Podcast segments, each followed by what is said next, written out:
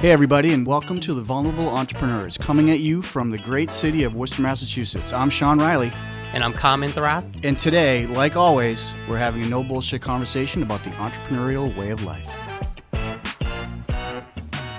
So, Sean, I heard that uh, you have some type of like easy peasy, like Tough Mudder or something this weekend that you're heading into. Yeah, so the problem with these events is they make it very easy to sign up and they do it long enough from the actual event that I say this a lot on paper sounds really cool. Like I'm I was very excited. And then you realize you have to train for it and then actually go do it. So yeah, I have um, the opportunity to do a Navy SEAL esque um, they call it 20x, uh, 20 hour training um, that I get to I get to pay for and participate in. I don't know really how else to describe it.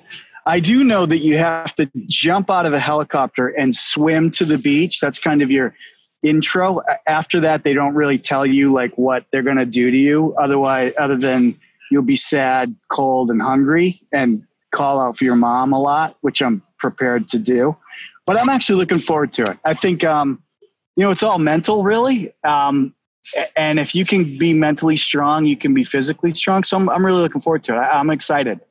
Um, yeah. So You're I'll looking forward to getting your, your ass kicked? Is that what you're saying? Like- yeah, it's a little bit of a um, self, you know, destructive tendency. I guess I have. I don't know. It just, like I said, looked great on paper. The website was cool. So I'm like, next thing I know, it's like, hey, you're confirmed. I'm like, oh, great. That's great. But seriously, I'm looking forward to it. I, I think it's going to be a challenge for me. Um, I haven't done something specific to this event in a while, and um, uh, the last one I did was a couple years ago. as a personal development thing, which I've talked to you about. So, yeah, I'm looking forward to it. I think I want to actually see how strong I can be mentally and kind of set that as my new baseline and, and kind of translate that into business and personal. And yeah, so I'm looking forward to it. You know, I'll cry. I definitely will cry, and I'm sure the hugs will be free. But, you know, it's all right. I'll get through it. I know you invited me to this, Sean, but un- Still openings available. Still openings available. I'm busy somehow as I'm staying home here in quarantine. Yeah. I'm busy somehow. Um, but I, will remember once I strap you to my back and drag you to one of these events. One of these times, you're gonna come. Well, the, the story you told me at another event, uh, uh, I can I see the value in some of this stuff. It- it's not for everyone, but I, you mentioned to me you were in a ring. I don't know if it was a professional boxer and yeah, kind of knocked you out. he um. The story about to- getting back up. You can give me a little context there. yeah, so he's a, a world class. Really, when you're fighting me, does do you have to be world class? You can be any class, but he was a world class MMA fighter um, down in New York, New Jersey area, and we had to box box him for two. Was it two rounds? Right. So I distinctly remember walking into the ring and then I tapped gloves with him. I remember the bell going off and then I literally opened my eyes and was looking at the fluorescent lights on the ceiling. So it was kind of it's funny because he knocked my lights out with one punch, but the the whole gist behind that was for me personally it takes me a while to flip that switch and I was trying to get the switch flipped in my life business personal whatever quicker quicker a quicker flip of the switch. So when he hit me i had an instantaneous fight or flight reaction and every guy you know says okay well if something happened i'd be right there but you really don't know unless you've been tested. So i said okay and i got up and i started swinging at him and i, I did actually pretty well after he knocked me on the floor the first time but it was so um, validating to me that I actually stayed in it and and fought versus running right. away and crying like I might do this weekend. You know, Well, maybe we'll have to invite everyone, uh, especially our special guest here, and that might help them come back next time. Is uh, we're super super excited today to be joined by Rand Fishkin, my hero. Some other people, other marketers say he's like Santa Claus to them. Um, uh, but Ran, no, Rand has an amazing story, and and we're excited to have him on board because I think he's going to have stories from really what's happening with entrepreneurship that I think could resonate with a lot of people. Um, you know, Rand dropped out of the University of Washington to work full time with his mother in the in their small business as a web designer. And you know, after two decades of entrepreneurship, he started two businesses.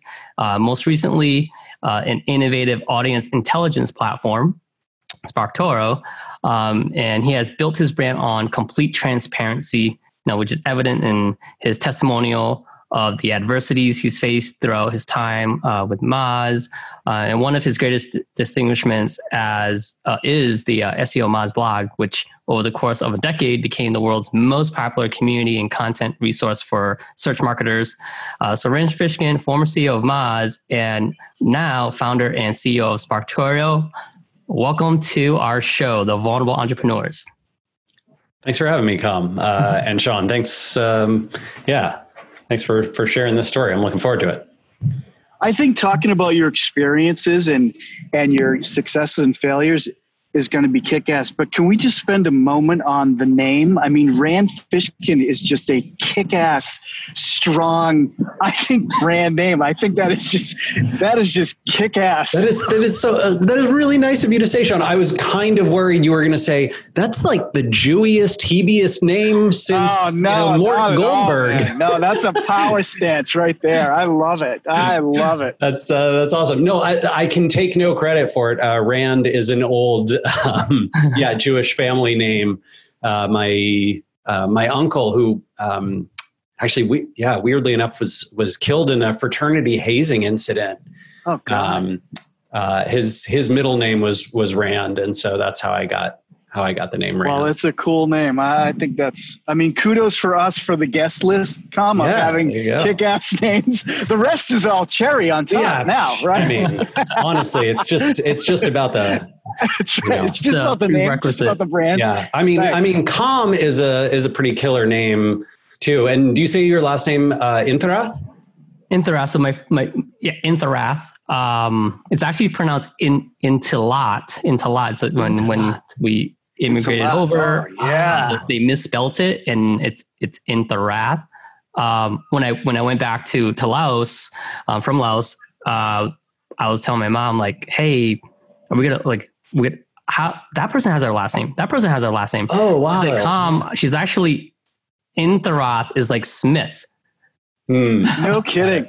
So I was like, oh, I was like disappointed. I, was, I thought I was related to all these people. yeah. like I went back to the homeland. I'm like, these are this is my it's family. Funny. So the the opposite thing, or or um, a related but not quite that thing, uh, happened to us. So when my my you know family obviously was all like fleeing the Nazis in World War II, right? And they came over to Ellis Island. Uh, this is in the the you know 20s and then late 30s on the other side of my family, and they uh, changed their last name so I don't I don't know what my actual last name is supposed to be. Like what my, what was my great grandfather's last name that was lost to history. Uh, they just when he got off the boat, they were like, "What's your employer's name?" And that's how we got the last wow. name Fishkin. No so, kidding. Yeah, so I'm I'm actually not related to most of the other Fishkins who are in the United States because that was just my great grandfather's employer and no kidding. yeah it's kind of it's kind of wild it's also wild to me that like I don't, I don't know it's so it's so strange like history feels so far away and yet it is so recent like this this it's crazy to me that i was born vastly closer to like you know segregation and world war ii than we are today right than, right. than how old i am mm-hmm. today like oh my god wait a minute that's insane. Yeah. If I go back 41 years before I was born, like look at the world, what the world yeah. was, and now 41 years since I was born, look at the what the world is. It's nuts. Yeah, yeah, it's a little nutty. There's a lot of people saying I never thought either we would go through this again, which yeah. is strikingly scary, or I've never seen anything like this. It's like, yeah. wow, those are great two choices to pick. Never yeah. want it again. Never thought we'd be here to begin with. I mean, wow. What a space no, it's, it's it's really remarkable, and I, I think this is one of the you know one of the superpowers that you like develop over time as you as you get older, assuming that you you know consume information and are sort of open to new experiences and new information.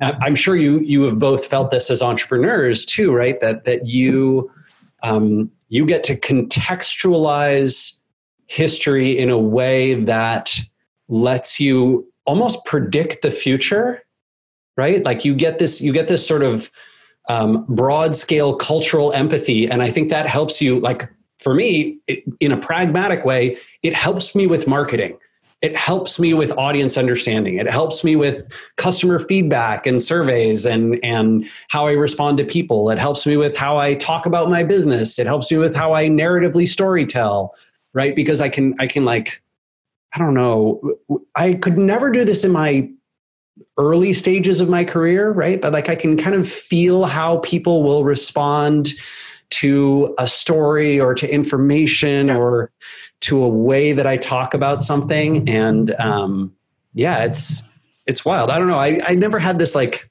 I'm not sure if you guys did you did you go to like a I don't know liberal arts college or something like that? No, my I mean, college. Dropout, yeah. so my college was um, very rigid. There was business, and then there was more business. Oh, wow. I didn't have the most liberal anything yeah, yeah. kind of growing what, up. What, what school is that? When I went, it was Bryant College, which was a small business school in, in Rhode Island. Now it's Bryant University, so it's it's just a lot different than and very much so a liberal arts school. When yeah. I went there, it was one of the the three New England, what they would call business schools, Babson, Bryant, and Bentley are all just, just Babson was more entrepreneurial, but the others were strict, strong. You know, you're going to be an accountant, you're going to be an actuary, or you get a little creative and be in finance, which, you know, I was the finance guy, but yeah, everybody else is, yeah, you go right out of here and take your actuary exams and work for an insurance company for the rest of your life. I'm like, yeah, that's not, no, that's not me. I don't think yeah. that's me. It was interesting, right? Because I, I feel like, um, in Com, I don't know, did you have a similar school experience? Yeah, Providence College. So PC Friar, uh, Dominican monks, but a lot of it's like Western Civ. And uh, yeah, I'm, yeah. I'm, Buddhist, and I was like, kind of like, hmm, should I? But it was really the the the experience, and and it is, it is pretty uh, it is pretty liberal. I feel, even though it was you know, a, a Catholic college. Um, so just really open, learning all different things and trying to find your path. Yeah, yeah I, I mean, I, I feel like when I was in college, I did not appreciate how any of that stuff would apply.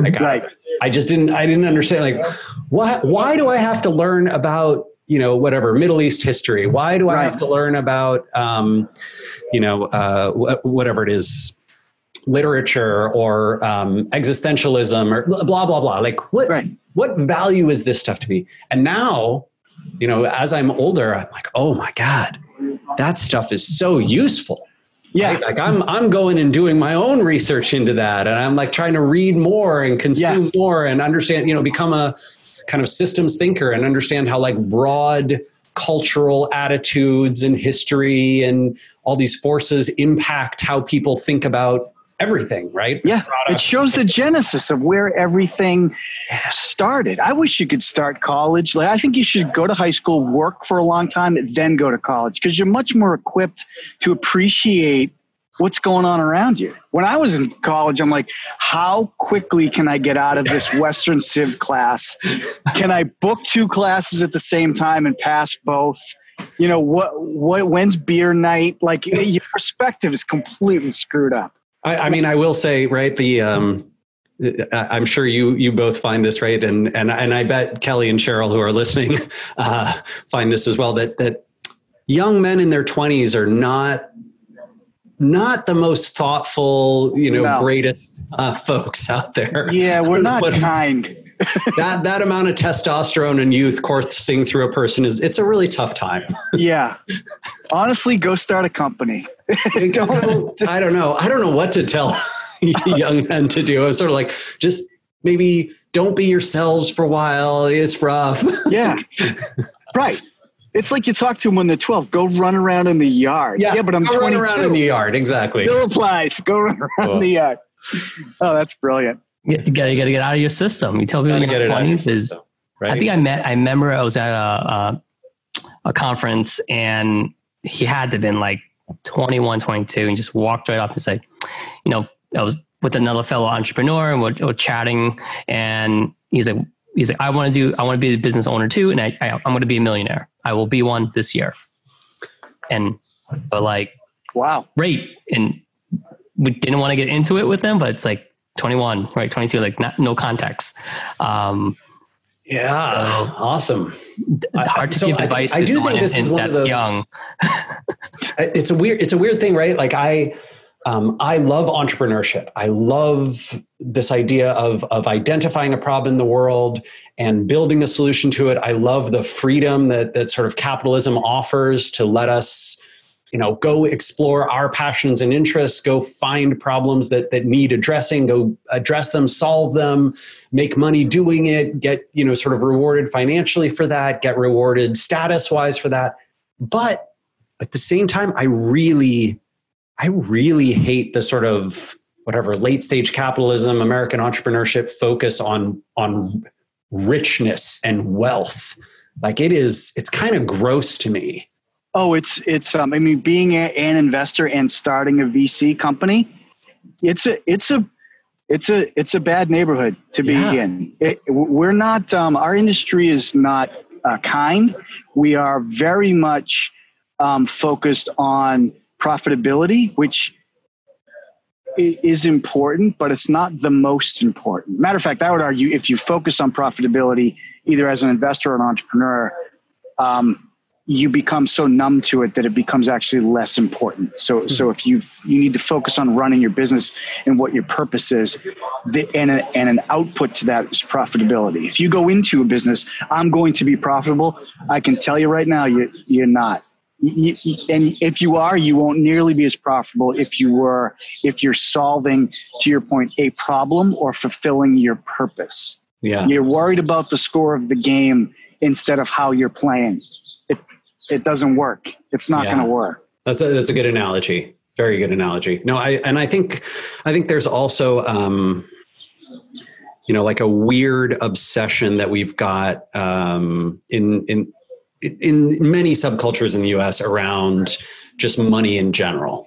Right, that Right. you are you are how much money you made last year, or you are how much money you're making now, or you are how much money you have in the bank, and and and, And and more of- so a failure if it's less. If it's less than, oh, Yeah. well, what did you do wrong this year? Well, Yeah. nothing. Oh yeah, but and the comparison, right? That the culture of comparison to others Yeah. is incredibly unhealthy, and um, and and it's hard. It's really hard to change. I think the you know the worst part of it to me is like there's an obvious you know I think in our world right there's obvious good and obvious evil right and obvious evil is I want powerful wealthy people to have more power and wealth and obvious good is I want people who don't have opportunity, don't have wealth, don't have a voice, don't have good lives to have better ones. Right? Right. And like that that dichotomy is just clear as day. And yet weirdly, we've sort of culturally shifted to like, let's not infringe on the rights and opportunities of the wealthy.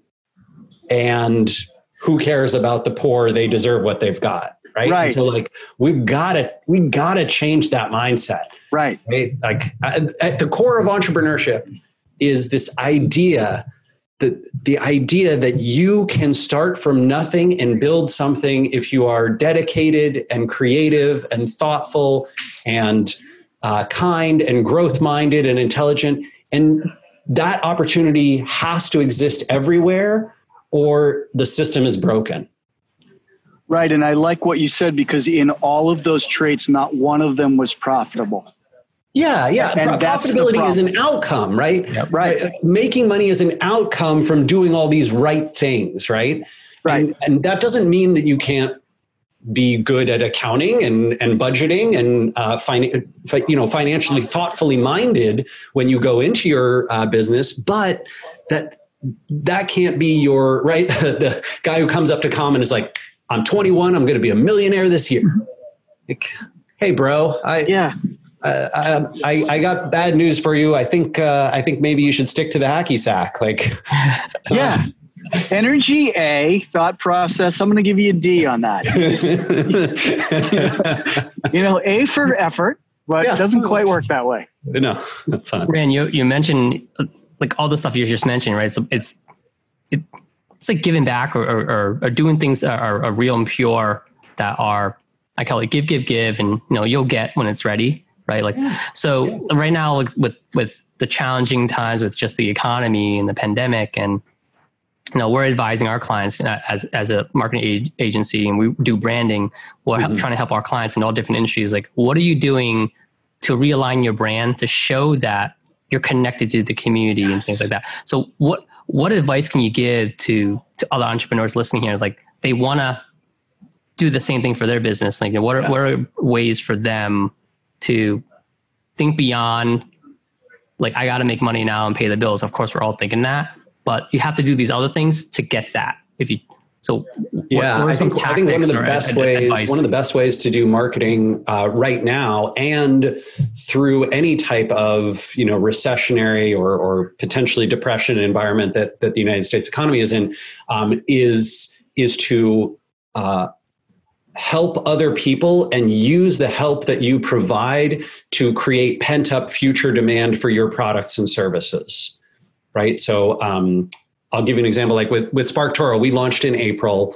We saw from our you know early access launch in, at the end of February and into March that like you know conversion rates were falling marketers were getting laid off left and right that the people who are our audience were losing their jobs they were losing their budgets they were having their corporate cards pulled they were being told they can't spend anything on more on software this year right? All, all that kind of stuff.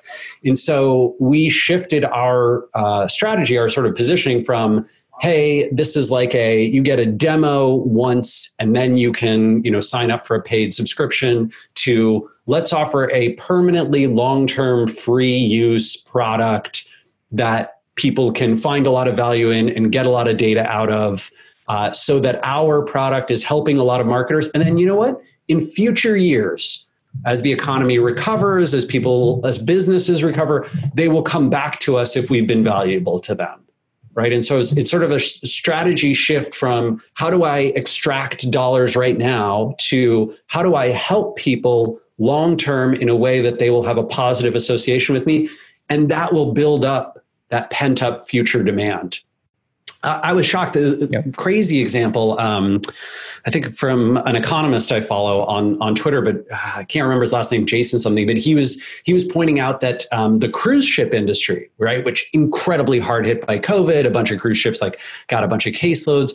They sent, uh, they were analyzing emails that the cruise ship companies were sending to their customers, right? People who had bought cruise ship tickets for that for this year for 2020 and the the uh, cruise ship cruise liners were sending emails basically saying, "Hey, your two options are you can get a refund right now, or you can get credit towards a future ticket on our um, you know on our cruise line when we reopen."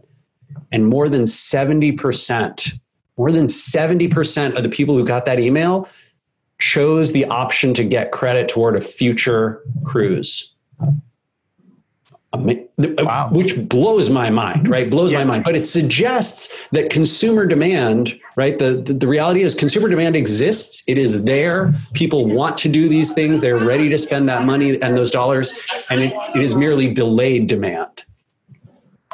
I think too. It also shows the disassociation between what's going on in the economy to that industry. And that's huge. Yeah. You want to make sure that they don't associate the problems with COVID or whatever it is. And cruise lines, it happens, it goes in spurts. It's not just COVID. You hear about it, you know, fairly frequently whenever there's SARS or anything like that. And it's good that that industry can disassociate from what's happening in the world. We're not that problem. So here's your options. We'll be better, like we all will be sometime in the future. Right, right. And I think, yeah, I think for them, it's, um, you know, the, the, the takeaway that I have is that by offering that opportunity for thinking about the future and creating future demand, uh, you are helping your business. You just have to, you know, be able to, yeah, come to your point, right? Like survive through the short term, help people um, have empathy for what they're going through, and then longer term, you, you create an opportunity path for yourself to recover. Rand, one of the things that I want to ask you is, and, and as an entrepreneur, but also as an investor, I think in a, in a little bit of a pessimistic way, it's very easy, particularly in the United States, to start a company. And it's functionally it's easy, right? Hmm. And there there is this misnomer created that not only is it easy to create a company, but it's easy to whatever it is that you're creating, it's easy to monetize that. As someone who has gone through, right? I mean, oh yeah, or just Really? go, just Yeah. go get just go get capital. what as someone who has gone through kind of successes and failures, we always talk about oh everything you want is on the other side of fear. And well you just got to power through it. And you know they make it they we us me make it easy sounding to do that. How did you do that? How do you power yourself in in a state of failure? We've all failed to get to that next level to know or or not necessarily the next level because that assumes it's higher or different but get through Yeah. that place and to be successful again that takes energy and spirit and drive and confidence it's not easy it's a bitch Yeah. Well, and I, um, it's weird, right? So, Sean, I would say for me, it is uh, very different than energy, drive, confidence, those kinds of things. Um, the, uh, you know, reality is, and, and Com, I think, you know, you mentioned that, that you uh, read or browsed Lost and Founder, right? Which, which is sort of my book about this experience. And, and I, um, I stepped down as Moz's CEO in 2014 after, you know, growing the company to about 30, somewhere between 35 and 40 million dollars in revenue uh, uh, at an annualized rate. And we, um, you know, I'd raised a bunch of venture capital from uh, a few well-known funds and uh, built, you know, grown a team from seven people to 200 and like, all, you know, all these, all these sorts of things that from the outside look like success. They are not success. Um, they are they are misleading um, in in a lot of ways, uh, and the reality was when I stepped down as CEO of Moz, it was because I was going through severe depression. Right, I was um, I was deeply deeply um, you know in emotional and mental health pain all the time, and um, and I felt that it was the right right and only path for me. Um, and I did not get through that period by gaining confidence and believing in myself and and you know growing my energy. I got through that period by having shitty experiences and sharing them vulnerably with other people. And by talking to other people who had had mental health problems and people friends of mine who were entrepreneurs who had been suicidal and gotten you know and and suffered through those kinds of mental health crises. And i got through it by um, by being an emotionally open person and by working on getting more sleep and working less and by um, forgiving myself and by uh, you know processing my feelings and therapy right? Those are those are like all the opposite things of what american masculinity teaches you about like how to be a real tough guy you know like fuck that. I, i'm I, I don't i don't believe in any of that. If it's right for you whatever but i don't think it's right for me. I don't think it's right for almost anyone who's going through those types of things. Um, what you know what got me back into uh, starting starting my next company you know what was very motivating for me was the opportunity to learn from my past mistakes the opportunity to create a different path a, a, a path to building a company that was not venture backed that was non-traditional in, a- in a ton of different ways that used that went against a ton of the advice of uh, silicon valley you know startup tech mentality. And ha- having been deep in that world i think it's a pretty unhealthy environment an unhealthy set of beliefs and standards for 99% of entrepreneurs. The interesting thing about most venture capitalists that i talk to and have talked to is that you know they'll say publicly outright venture capital is wrong for 99.9% of companies and i'm like that's great stop marketing it to 100% of tech entrepreneurs you you got to that's right. stop. Show right. me the alternatives. Show me how you're investing in the alternatives that are right for 99%. Like why why do uh, why are there more venture dollars going to men named John than all women combined in the last quarter century? That's that's some crazy bullshit. Well, I say this a lot. I say if you're a woman owned business in Cleveland, good luck getting access to venture capital. We're, we're a, an odd, oddly shaped industry. We're very yeah. narrow. And oh, by the way, women owned VCs outperform people that look like me by two to one. Two to one. I mean, it's it's really right. So it's it's embarrassing, right? I think I think there's there's a lot of like very frustrating, problematic, you know, gender issues, race race issues, access to capital issues, access to ge- geography issues, right? Um, and and that that bothers me a lot about venture capital. But so too does the idea that you know, look, Moz is an interesting story on this front, right? It's a company that from the outside looks like it should be a success, but if you're familiar with the mechanics of venture, you're like, oh, yeah, that's really problematic, right? So Moz is doing, I don't know, 50 million ish in revenue. But four years ago, right, when I stepped down as CEO, it was doing, uh, sorry, uh, four years ago, six years ago now, when I stepped down as CEO, right, it was doing uh, f- close to 40. So it has not grown much. Like it's very much plateaued uh, over those those last few years. It's worth weirdly, it's worth less today than when it was doing ten million dollars in revenue, but growing at 100 percent year over year. Right, and um, and don't you like our math? We have great math. yeah, you? great, great math. uh, look, it makes sense, right? Like when you understand the mechanics of it, it makes sense. However, it is um, very frustrating that from the outside, much of the perception around what's successful and not successful is so biased. And so, you know, a lot of folks, like people email me all the time and are like, hey, uh, would you invest in my company? And, and my answer to them is, I have no money. Right? Like I own 20% of this company that's doing $50 million a year in revenue, but I was making a below market salary for all 17 years that I worked at Moz. I you know i have a i have a mortgage on a house in seattle and i'm doing okay paying that.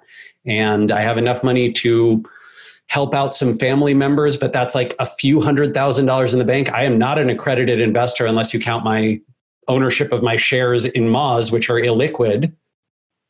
So you know people are like oh why didn't you bootstrap sparktoro? Why did you you know raise money in this sort of unique structure? And the answer is i could not afford to right? I had to I had to get a job the day after I left Moz. I left I left Moz February 28th. I started SparkToro March 1st. like I gotta I gotta go back to work, right? It's not uh, it's it's not what you think it is. Fifty million dollars a year in revenue, CEO, founder. Nope, that's not uh, that's not a recipe for a lot of money. Well, the Titanic was not sunk from the top of the iceberg. It was sunk from what is under the water. And a lot of people, entrepreneurs, um, in the dream state, that pre entrepreneurial state, are in this. Like I said, it's easy to start a company, almost too easy. And it's venture capital, whether it's a true marketing slogan, have made it the appearance of getting capital easy. It's not. And capital, I say this all the time too capital should be one of several factors that can help your business be successful. It can't be the, it can't, we, VC to me is an accelerator. It's going to get you from point A to point B faster than you might on your own. You have to know what point A and point B are because I can't help you. If you don't know where B is, uh, we're going to load your rocket full of fuel and blast it into the air, and you have no idea where it's going to go. You might get to Mars, you might hit the moon. We don't know. And that's, I say this to entrepreneurs all the time. You have to run your business as your business and fulfill your purpose, not related to, I need this much capital. It has to run on its own. We can accelerate you. We yeah. can't help you necessarily. There are exceptions, but without really an incubator scenario, get you started. And we can't yeah. give you the mindset that you need. I think capital early on in the company is is um, dangerous because I think it sets an ugly precedent for the entrepreneur that that's easy. I'm great we're going to make a ton of money to support this. I mean, going from 40 to 50 million dollars is an amazing story. Not in the VC world. That's called a plateau. I mean, that's right. ridiculous to me, right? Yeah, crazy. it's ridiculous. Yeah. But, you know, so that's I like what you say about that. It is it is certainly not for uh, I actually had a um, investor that's looking at our fund and he said, "Oh, you're you're VC for the 98% of us. You actually focus Mm. on the entrepreneur and the people first. Well, what's the other way to to do it? Well, it's the way it goes now and there's a lot of failures. There's a lot of of failures. I, I don't know if uh, Sean or Com, did you uh, did you guys check out the um, you know the House of Representatives like like interviewed or, or grilled the big tech CEOs, um, including you know Sundar Pichai from Google and and Jeff Bezos and, and Tim Cook and all those guys. So um, there was a document drop. Like the the testimony itself was like eh, a little bit weird, but the the document drop was amazing because you see all these private emails between you know the founders of uh, Google and um, and like their you know their executive teams, and in there the discussion of like, hey, should we acquire this company? Right. And they're like, you know, it's Facebook talking about Instagram or Google talking about YouTube or whatever it is, right? And the the discussions are so it's so old boys club, like, well, yeah, you know, like we golf with those guys from Sequoia, so we know them pretty well. They said this company's kind of hot. Like, we like to buy companies from Sequoia. Let's do a deal with them. It's not, is this the, like, should we buy No. this company because it's right for our business? Like, it No. is such, no. such Yeah. a network. Yeah, it blew my mind. I mean, reading it, right? Like, if you go to Silicon Valley and you have those interactions with those folks, and, you know, I, I used to do this all the time, right? Go fly down there a few times a year, go out to dinner with all the, whatever, fancy CEOs and stuff.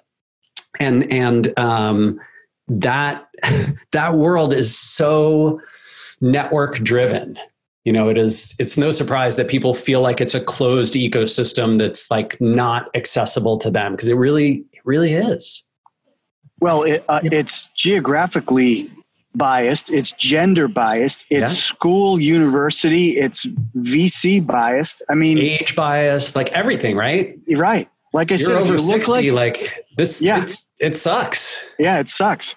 And it's hard to, you know, a tech gets a little bit of a free pass, but even going through the bubble, I mean, I worked at a dot com company during the bubble, and all we were playing for was the stock options. It had Yeah. everything to do with the investment capital and the IPO than it did what we were building. Which we were building great stuff. We could have built great stuff without the hundred million dollars in the IPO. Like, who cares? Yeah. Everybody did. Ra- Rand, I want to unpack, uh, if you go back about, because we love to, you know, when we have our guests here to really understand who they are, right? And, and kind of how you go through your thought process and, and, and, you know, make decisions. So when you had to write that email, you know, and, and when you were in Moz and, you know, potentially talk about the word layoff, which could totally freak everyone out because it's relevant today, right now, right? yeah. um, what were you going through leading up to that? Like, is this, it, was it the right choice? Was it not the right toi- choice? When is the right choice? Like, cause I know for all the entrepreneurs listening to this, where if they have to have the same type of hard discussion or fur- furlough right now, Yeah. you know, give us some insight of like, what were you going through? Um, Yeah. I know it was hard, but what were you experiencing? I mean, I was, let's see. Gosh, it was, it was a very difficult period. I, I sort of had a weird, I don't know how to put it, um, weird perspective on it in that I had been lobbying for several years after stepping down as CEO for, for the company to become profitable again, because that would immunize us from the necessity of doing layoffs, right? And I felt that that was a very important thing to do. The leadership um, that that replaced me did did not feel that way, right? They, you know, um, she thought that spend you know spending money fast to get growth fast, which is which is the venture model, right? That is that is what you're encouraged to do.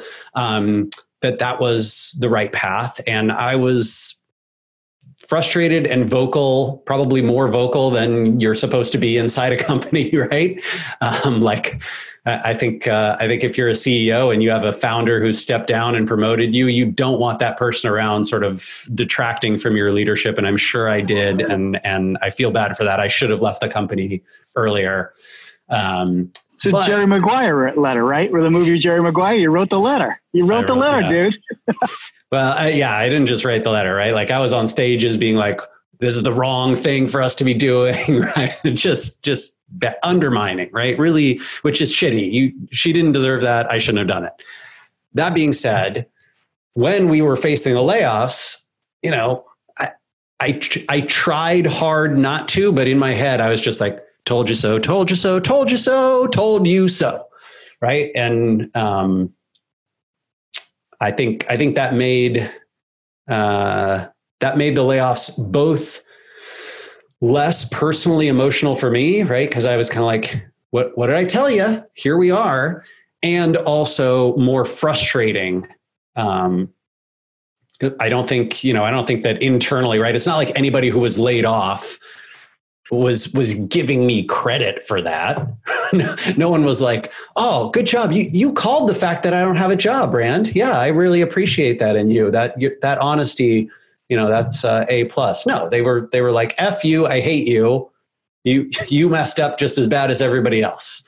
Um, so that you don't you don't get any credit for that kind of thing. I uh, I would say that it was, you know, it was an ugly time period because I, I think that whereas the rest of the executive team sort of felt like, hey, we're all in this tough experience together, right? Com, they they were all in it together, and I was kind of like this outside agitator frustrating side character from the past.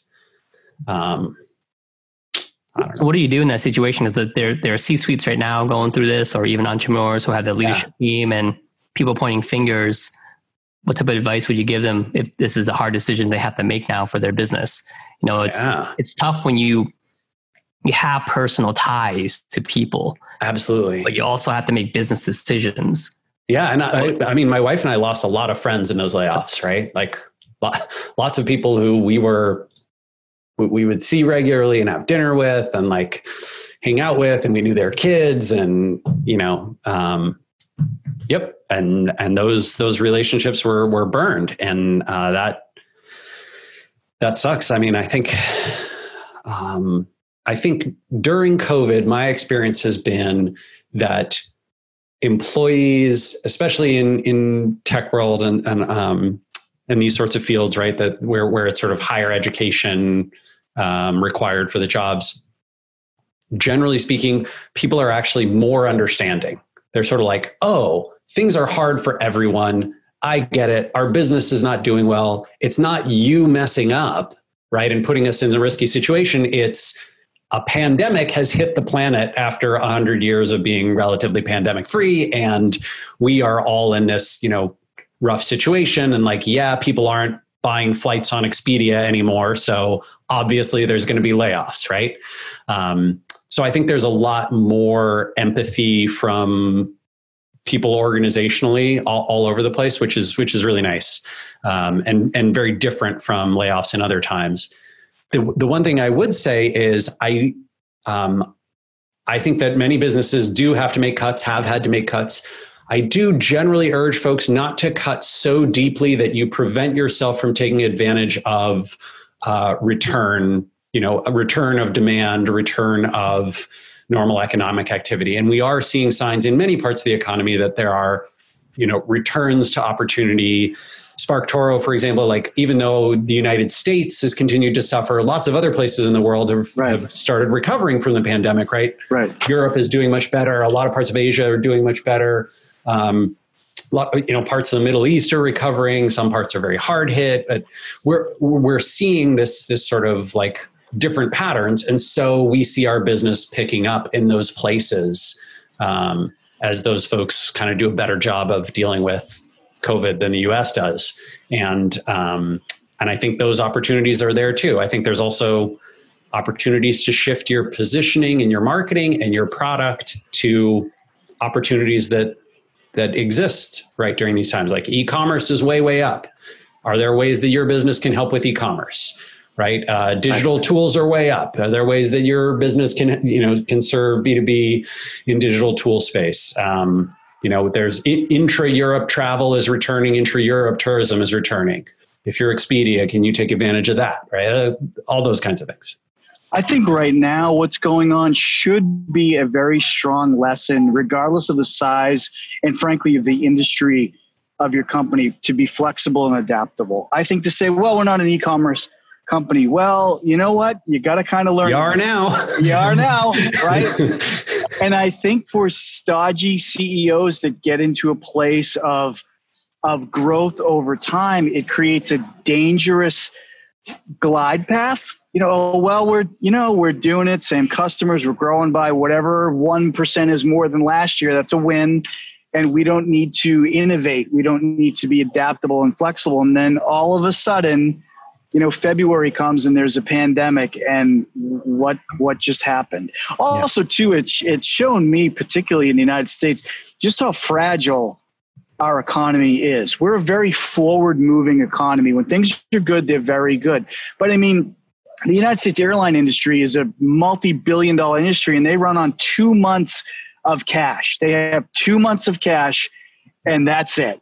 And yeah. either they get bailed out or whatever lost comes back. I mean, that to me is incredible. 100,000 people at, um, was it Macy's got let go. That, that you know, you're playing pretty close to the margin all the time. There's not a lot of extra, even in a good yeah. economy. I mean, this is this is the weird thing about um, you know sort of capital markets and uh, you know private equity in particular, and and then public market stock traders kind of having a mentality of um, and I think this shifted around the like late 70s, early 80s, right, from the previous hundred years of capitalism, which was, hey, you, you have to build long-term businesses that have a lot of capital in the bank that can weather downturns and storms.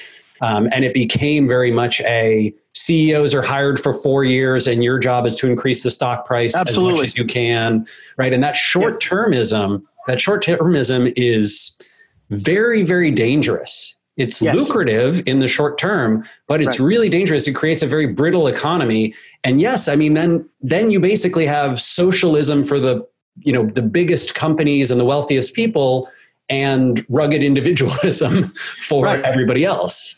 The what happened really, and your point is exactly spot on. What happened was there was a fundamental change of priority from a business going to reinvesting in in the community or the market to satisfying the shareholder. Yeah. And when they do that, you fundamentally change the operation, the operating mentality of that company. That money that would go into the reinvestment is now going to that that shareholder. Yeah. And, and that's why you have a separation. In, right? If I've learned anything from my whole life, it's incentives govern behavior. Like we all Absolutely. think that we can, we yeah. all think that our, we are unique, special snowflake human beings who can somehow think outside of the incentives of the structures around us, but we cannot. We collectively cannot think outside of those structures. And so right.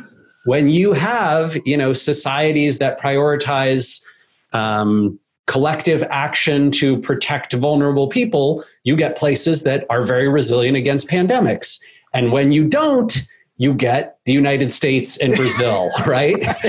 and so, uh, and and I think it, it is it's really important to just recognize as entrepreneurs, you are building a system. We are building systems for our employees and our customers and our audiences, and we have to take advantage of that same systems thinking, the incentives that we build through our, our pricing and our promotion and our product strategy and our uh, rewards and incentives programs internally and who we recognize and how we promote people all of those do the same thing right they have that same big picture result uh, right. uh, and and i think that uh, there are a ton of lessons to be learned from both a time like this and from individual you know companies being able to react and say oh I might not want to participate in this type of a system, and maybe I should reconsider the systems that we are building and how we structure them.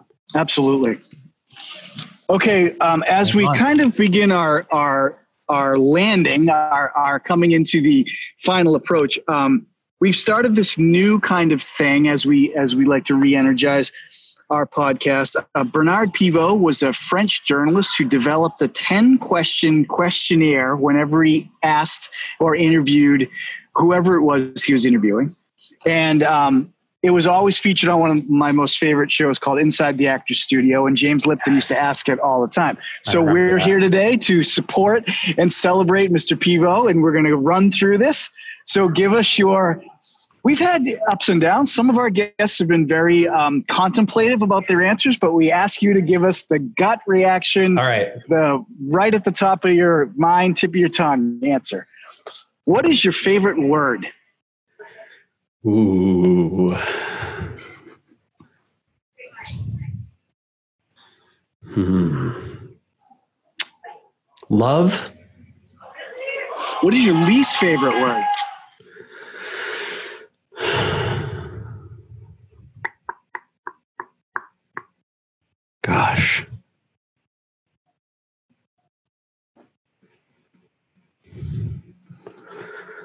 Colonialism.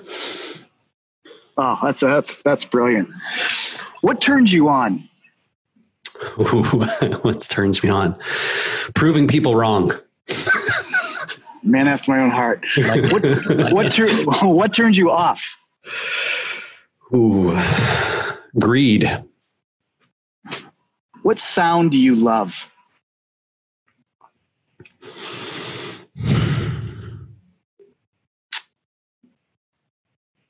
I love I love the sound of rain hitting a lake or an ocean. What sound do you hate? There's these kids right behind me in the backyard here. Now I'm just It's like Scooby Doo. Those damn kids. uh, no. Oh, oh. Here's here's the sound. I I every Monday, the trucks that come to pick up our recycling and garbage I have to for some reason on our block they've got to back up yeah. and it's Yeah. 7:45 in the morning on a Monday. I don't I don't know why they have to have Yeah. those beepers on. We're in a residential neighborhood. It's fine. Just back up. You don't got to turn on the beep, man. Whoever created that noise has captured the market because whether you're in Seattle or LA or Boston, it's the same beep Bloop bloop bloop. Uh, What is your favorite curse word? You can say it. Yeah, we go for the E, explicit on it. the podcast.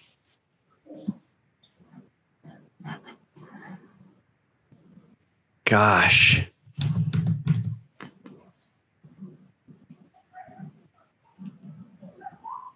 Hmm.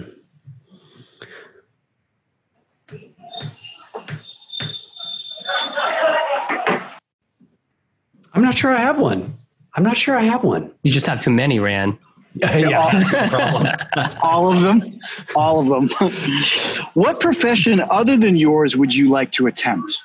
Oh my god, I I would love to I would love to be an author, like a fiction author. I wish I had the talent and the artistic commitment and the the creativity. I I love fiction so much and I just wish I had the talent for it. What profession would you not like to try? um, politics. I am totally uninterested in the incentives that govern politics. Yeah, you got to take a few showers a day if you're Yeah, gonna. I, I, just don't feel, even know. I don't even know how you. I, I'd be the worst politician ever, right? I just lose every election, Yeah. never get a job. Yeah, I don't get it. Um, I just don't get it. Um, if heaven exists, what would you like God to say to you when you arrive at the pearly gates? Ha ha, fooled you. That is brilliant. I love it. There are definitely love it some ones that. So see, Sean, it wasn't not just me. I get stuck on some of these questions too. So That's Um, true. That's true. that was- Rand put a lot of thought into it. I appreciate it. awesome, it. Ran. Maybe not the last one, but the rest of them I did think about. You did. I appreciate that. That was great. So Ren, last question here for you is like, you know, tell us what are you working on? Tell us about SparkToro and you know what are you working on right now, and then how can Yeah. people get a hold of you? Yeah, absolutely. Uh, so, so SparkToro is this tool to ha- help anybody instantly discover what their uh, audience reads, watches, listens to, follows, pays attention to. So, if you want to know what uh, electrical engineers in the UK are uh, subscribing to, or you want to know what venture capitalists in Ohio are reading, or you want to know what um, fiction authors in New York are uh, listening, which podcast they're subscribed to. We, we can tell you all those things, right? We'll show you uh, what any audience reads, listens to, watches. That uh, that is you know data that's hard to come by. It is um, it's out there on the web, but we we have to crawl it and build it, and that is what we're working on, right? Trying to scale that up and make it better, make it higher quality, scale it beyond English, um, so that we can reach some of these these other markets that are uh, growing. And yeah, anybody can go ahead and check it out for free. It's sparktoro.com. Uh, if you want to follow me and, and sort of my writings and musings on marketing and, and, and capitalism and uh, incentives, uh, I, I am most active on Twitter where I'm at Randfish. Yeah, and for, for marketers out there, um, I got a chance to to play around with SparkToro. Um, the privilege uh, for Rand to give us access to it, and it, it's amazing. I mean, saving the amount of time like thank you for putting this together. Thank you rand. Right yeah Com, our pleasure. serve, serving right? You're serving us yes. now. You're helping yes. us serving us and everything just falls into place. Um, so if you talking to anybody even if it's an entrepreneur or not and you can give them a slogan or a life lesson no yeah. what would you say? Gosh i um, I am a big fan of starting small and staying focused. I think that there is a tremendous amount of media and amplification and incentive for you to as an entrepreneur try and you know think really big about your business. How is it going to be a billion dollar company? What's the multi-billion dollar market you're approaching man, fuck that. Honestly, can you make a few thousand dollars from some customers next month? That's pretty awesome. Like, go ahead and do that. Help help those people. When when you find that you're helping them and there's more people like them, go help those people as well. Stay stay focused on how you are delivering an extraordinary solution to a painful problem and I don't think you have to worry about a billion dollar market. I think I think you can stay tremendously focused on solving those problems and you can build a business that will make you and your employees and your customers happy. And that is that's not just enough. In so many cases it is better. It is better than becoming Jeff Bezos or Bill Gates or Sergey Brin or Larry Page or any of these folks. I, I know we worship wealthy billionaires in this country, and as entrepreneurs, we do. And I, I'm, I'm telling you right now, there are 10,000 people whose businesses are clearing not even a million dollars in revenue this year who are way happier than Elon Musk is. And, completely and, agree. And there's no reason, there's no reason that you can't get there too. Absolutely. Oh, thank you. Yeah. Thank you so much for having me, guys. This is really fun. I love your format. I love the conversation and the flow. Um, and yeah, I'm uh, I'm excited for folks to hear this. Well, we really appreciate you joining us today. And and you know, like I said, after the name, it was all cherry on top. I mean, come on, man. What are you talking about? Yeah, yeah. And I and I will say in closing, I have to plug your faith for a minute because the I've been to two amazing weddings, and they were both Jewish weddings. I actually oh, yeah. asked asked the rabbi for a form to fill out. I would have converted right there. I mean, the seats reclined. I mean, I'm a recovering Catholic. If it's oh, not stiff so and straight up, yeah. it's not a Catholic church. I mean, you have to be sore to go to mass. I was like, these seats reclined. Where I want to. Where do I sign up? I want to do this now. so kudos, man. It's yeah. I appreciate. If, if only, if only it wasn't for the thousand years of inbreeding that gives us all these genetic diseases, you know, Judaism would be great. well, we all have our flaws, I guess. there you go. There you go. But thank you very much. We really yeah. appreciate it, and uh, Man, it was great. This is amazing. I appreciate your time and, and, and your insight, um, you know, and your energy out there. You're definitely making the world better. So thanks, man. I really appreciate it. Uh, stay in touch, guys. Look forward to uh, to catching up. You got right. it. Cheers, my friend. Right. Take care. Crushing Thank it. you. All right. All right. Bye. Bye. Bye. Cheers. Bye. Thanks. So this is not so much just for our listeners; it's with our listeners. We're doing this with them, not just for them. We're all together in this big, massive, disconnected group called entrepreneurs. Find us on Facebook and LinkedIn at The Vulnerable Entrepreneurs, Twitter and Instagram at The VE Podcast, The VE Vulnerable Entrepreneur Podcast. And join the conversation by visiting us on our website, thevepodcast.com, and email us at hello at thevepodcast.com. Thanks, everybody, for joining us today. That wraps it up. We understand that every minute of your day is valuable, and we appreciate you spending time with us today.